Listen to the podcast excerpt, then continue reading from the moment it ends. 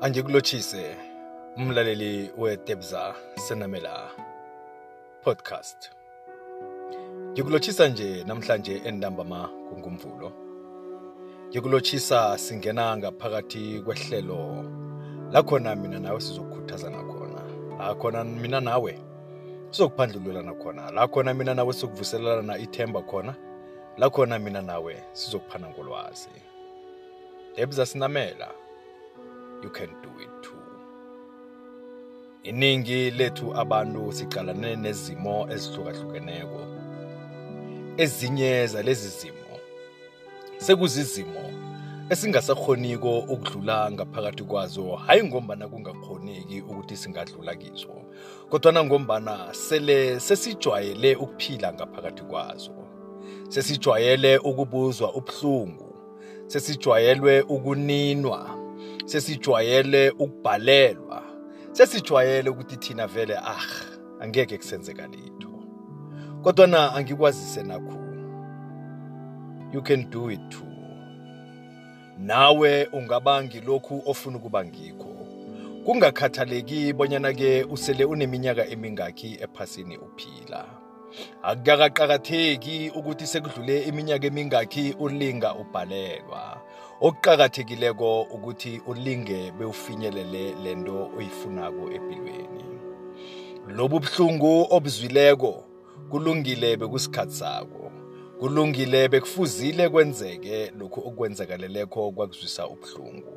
Kodwana kutsho bonyana ke mde kuhlale kubuhlungu empilweni yakho boke abantu abathabileko namhlanje nange ungabatsheja namtjhana ubabuze babuzwile ubuhlungu ngaphambilini.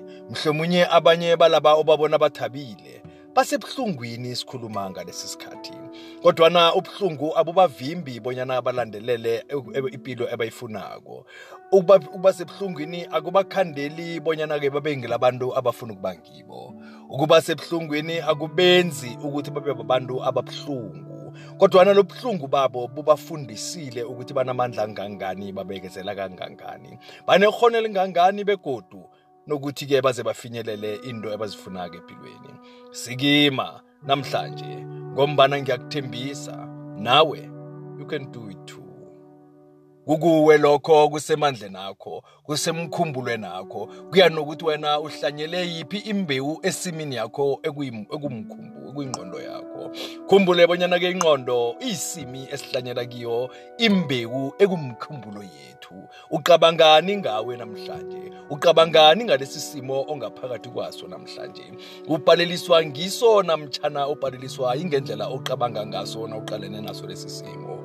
Wena kuwe kuthini nange wena impilo yakho ayifinyeleli la wena olangazelela ukuthi ingafinyelela khona? Lisa uqalana nalezi zinto ezikuqalile zona ngokwazo okubuhlungu obuzwako. Iye ngiyavuma bakuzwisile bona lobo buhlungu akusuwe obawileko obonyana-ke bakuzwisele lobo buhlungu kodwana wena unamandla wokuthi uchugulule lesimo ongaphakathi kwaso. Unamandla wokuthi uqalane nabo lobu buhlungu budlule namtshana kudlule wena. Unamandla nobukhoni bokuthi ungaphila ngaphakathi kwalobo buhlungu ulithole ithabo finyelele empumelelweni yakho ulifeze ibhudango lakho kekade ulilangazelela.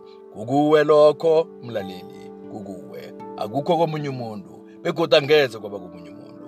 Kukuwe kusemandleni akho. You can do it too. You can do it too. Khumbule bonyana-ke usomnini nakasidalako. Wasidala bonyana-ke sikwazi ukukhona ukuqalana nezimo esiqalene nazo empilweni nesisazoqalana nazo.